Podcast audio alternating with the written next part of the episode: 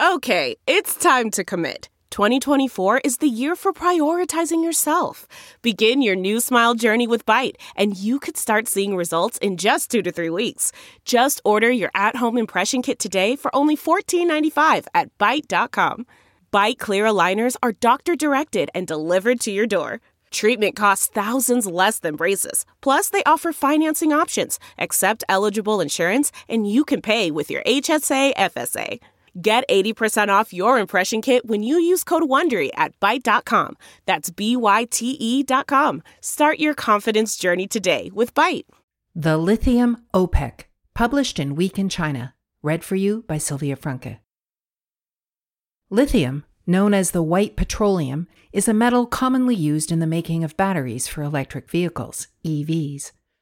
A dozen years ago, in August 2010, Tianqi and Ganfeng China's leading producers of the metal, both went public in Shenzhen as part of efforts to create a handful of national champions. Both grew quickly thanks to sales to smartphone and laptop makers. But more recently, the electric vehicle industry has been driving surging demand. Batteries for EVs typically require 10 kilograms of lithium. Ganfeng completed a secondary listing in Hong Kong in 2018, and in the same year, Tianqi invested $4 billion for a 24% stake in the giant Chilean lithium miner SQM. Ganfeng appeared to have outgrown its arch rival in December 2020 when its market value surged above 100 billion RMB, $16 billion. And it was announced that it would be replacing Tianqi as a constituent stock of the popularly traded Shenzhen 100 index.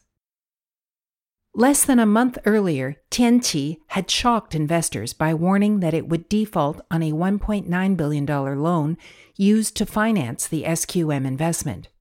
Since then, Tianqi has managed to turn around its debt woes, and its rivalry with Ganfeng entered a new phase this week after it listed in Hong Kong.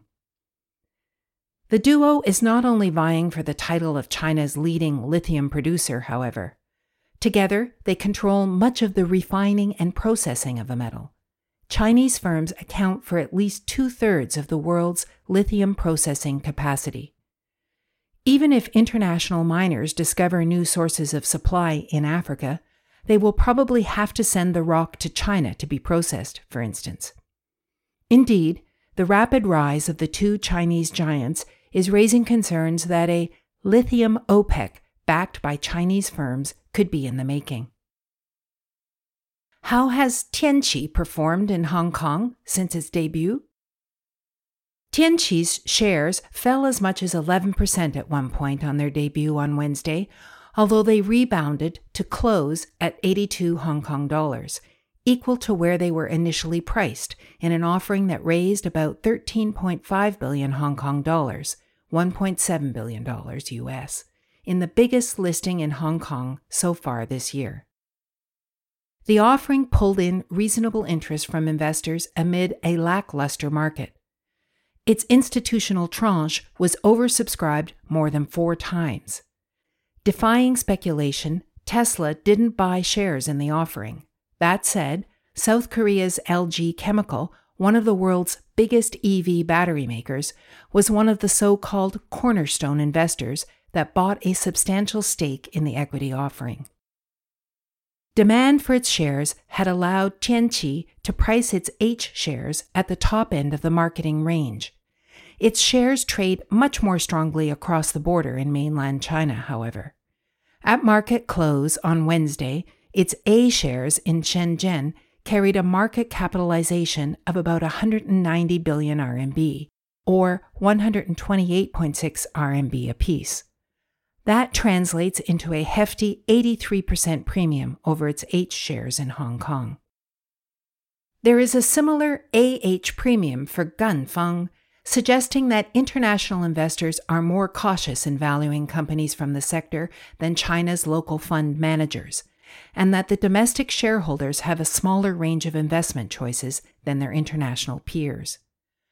The secondary listing in Hong Kong still boosted Tianqi's total market value to about 200 billion RMB, before an over-allotment option is potentially exercised, which is almost on a par with Ganfeng. Zijin, another big metals miner with lithium interests, is worth about 230 billion RMB. Tianqi was already on its way to overtaking Ganfeng after its Shenzhen listed stock more than doubled over the last two months on hopes that the Hong Kong listing would raise its international profile. Yet, on the two trading sessions prior to its Hong Kong trading debut, Tianqi's A shares tumbled nearly 14%. The slide seems to have been triggered by a social media post from Ying Ying, the wife of Xu Xiang, formerly a star fund manager. Based on technical analysis, Ying claimed that Tianqi was already overvalued after a spectacular rally in recent years. A few words from the wife of Xu was enough to wipe 20 billion RMB from Tianqi's market value, the news website 36KR noted. It's worthwhile to digress a little on her market call. Ying isn't a certified analyst, and she insisted she has not been trading in the stock in the secondary market either. In fact, she should be familiar with the consequences of insider trading and market manipulation because her husband was sentenced to five years in jail in 2017 for those crimes.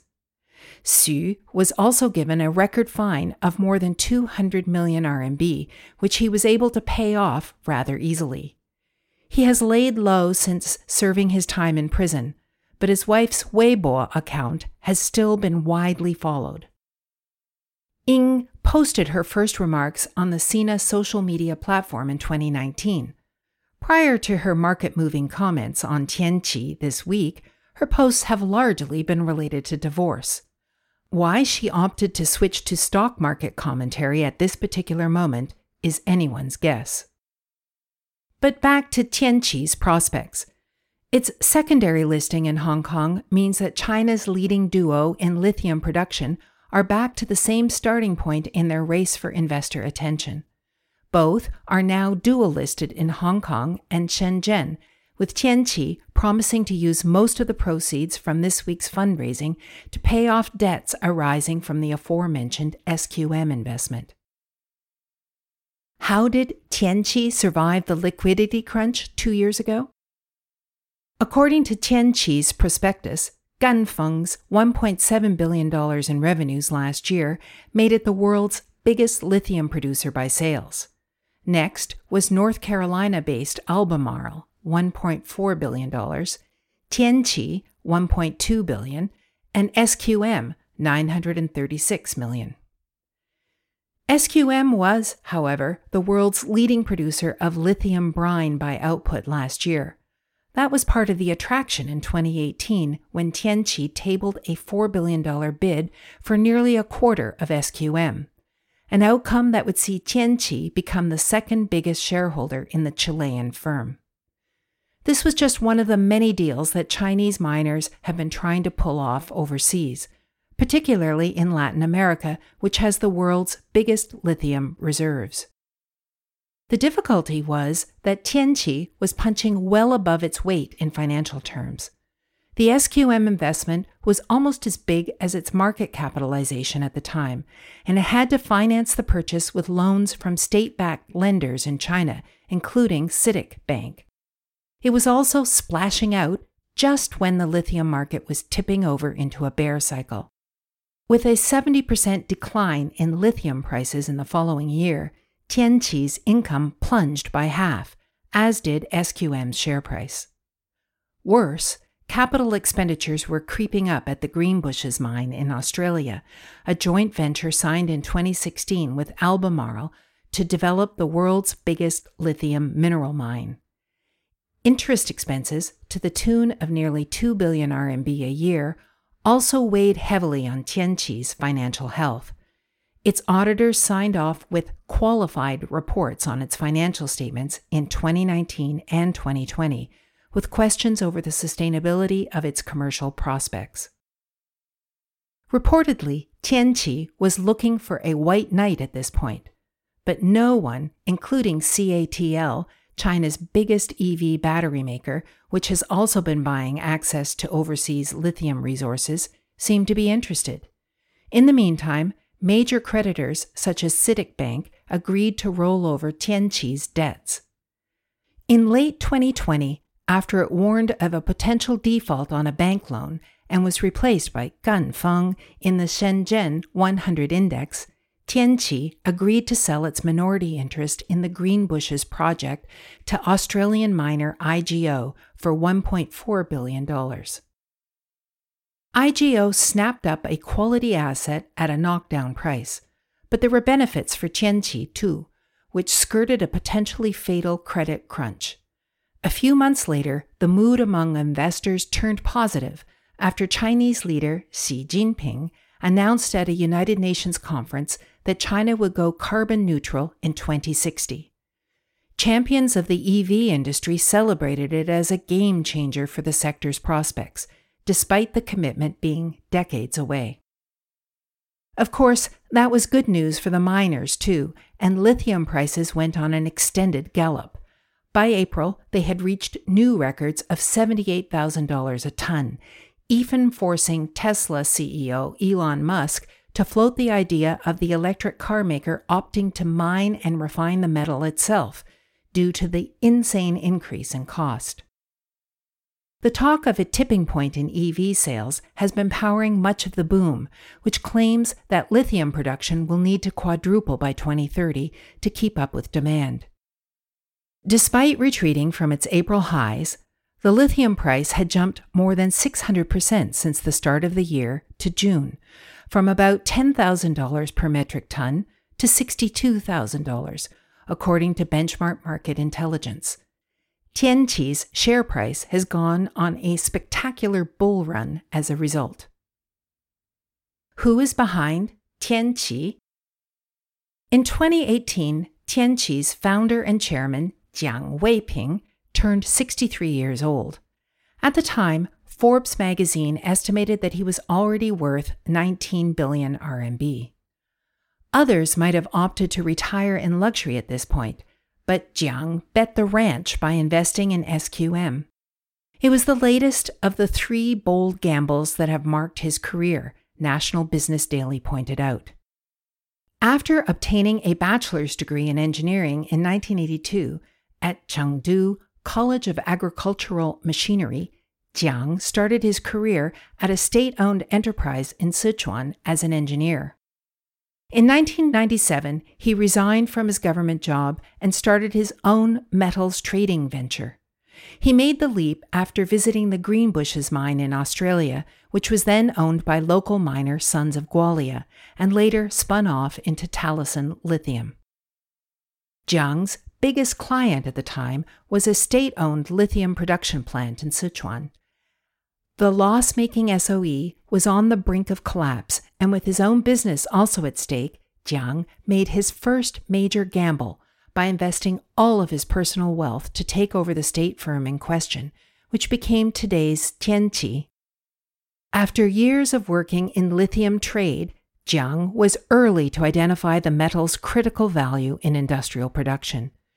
He also came to the conclusion that global supply had been perennially controlled by just a few foreign firms, including Rockwood, now a unit of Albemarle, SQM, and Talison.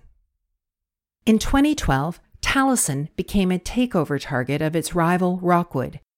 In that same year, CATL was only four years old, and the Warren Buffett backed BYD was beginning to mass produce its first electric car the E6. According to National Business Daily, Jiang saw the opportunity to break the oligopoly of the international firms on lithium supply. He made his next big gamble, steering Tianqi into a leveraged buyout of Talison. Tianqi's success in taking control of Talison won widespread admiration at home. We didn't write anything about this at the time, one of Week in China's bigger editorial oversights, only mentioning the deal in another article about lithium in 2018. Industry insiders have called the takeover of Talison the decisive battle of China's new energy industry, National Business Daily also noted. The experience reinforced Jiang's belief in M&A, a tactic he would apply again in the SQM investment in 2018. Ganfeng also had a busy week. Ganfeng's founder and chairman, Li Liangbin, is 12 years younger than Tianqi's Jiang. He initially worked as a technician at a state owned lithium producing plant in Jiangxi before leaving his government post in 1997 when news broke in Chile that SQM had succeeded in extracting industrial grade lithium from its brine lakes. Knowing that the breakthrough would result in slumping prices for lithium minerals, the core business of his employer, Li opted to start his own venture in lithium production, which became today's Ganfeng. Since 2011, Ganfeng has also made a string of acquisitions in upstream resources, including another deal announced this week for the $962 million takeover of a lithium brine deposit in Argentina, its third investment in the South American country. Reuters reports that the privately owned Lithea owns the rights to two lithium salt lakes in Argentina's mineral rich Salta province. The Ganfeng bid comes on top of an existing joint venture it has in Argentina with Lithium Americas, which is aiming to start production by the end of this year. The third major player from China in the lithium rush is Zijin Mining. It did a deal earlier this year to jointly develop lithium reserves in the Democratic Republic of Congo and spent 960 million Canadian dollars, 744 million US dollars in 2021 on the acquisition of Neo Lithium, a Canadian company with assets in Argentina. It announced further plans this month to spend another 1.8 billion RMB on a 71% stake in a company that's mining for lithium in Hunan province. At the rate at which these firms are taking key positions in the supply chain and investing in overseas mineral deposits, it may only be a matter of time before talk of a Chinese cartel starts to overshadow the wider sector.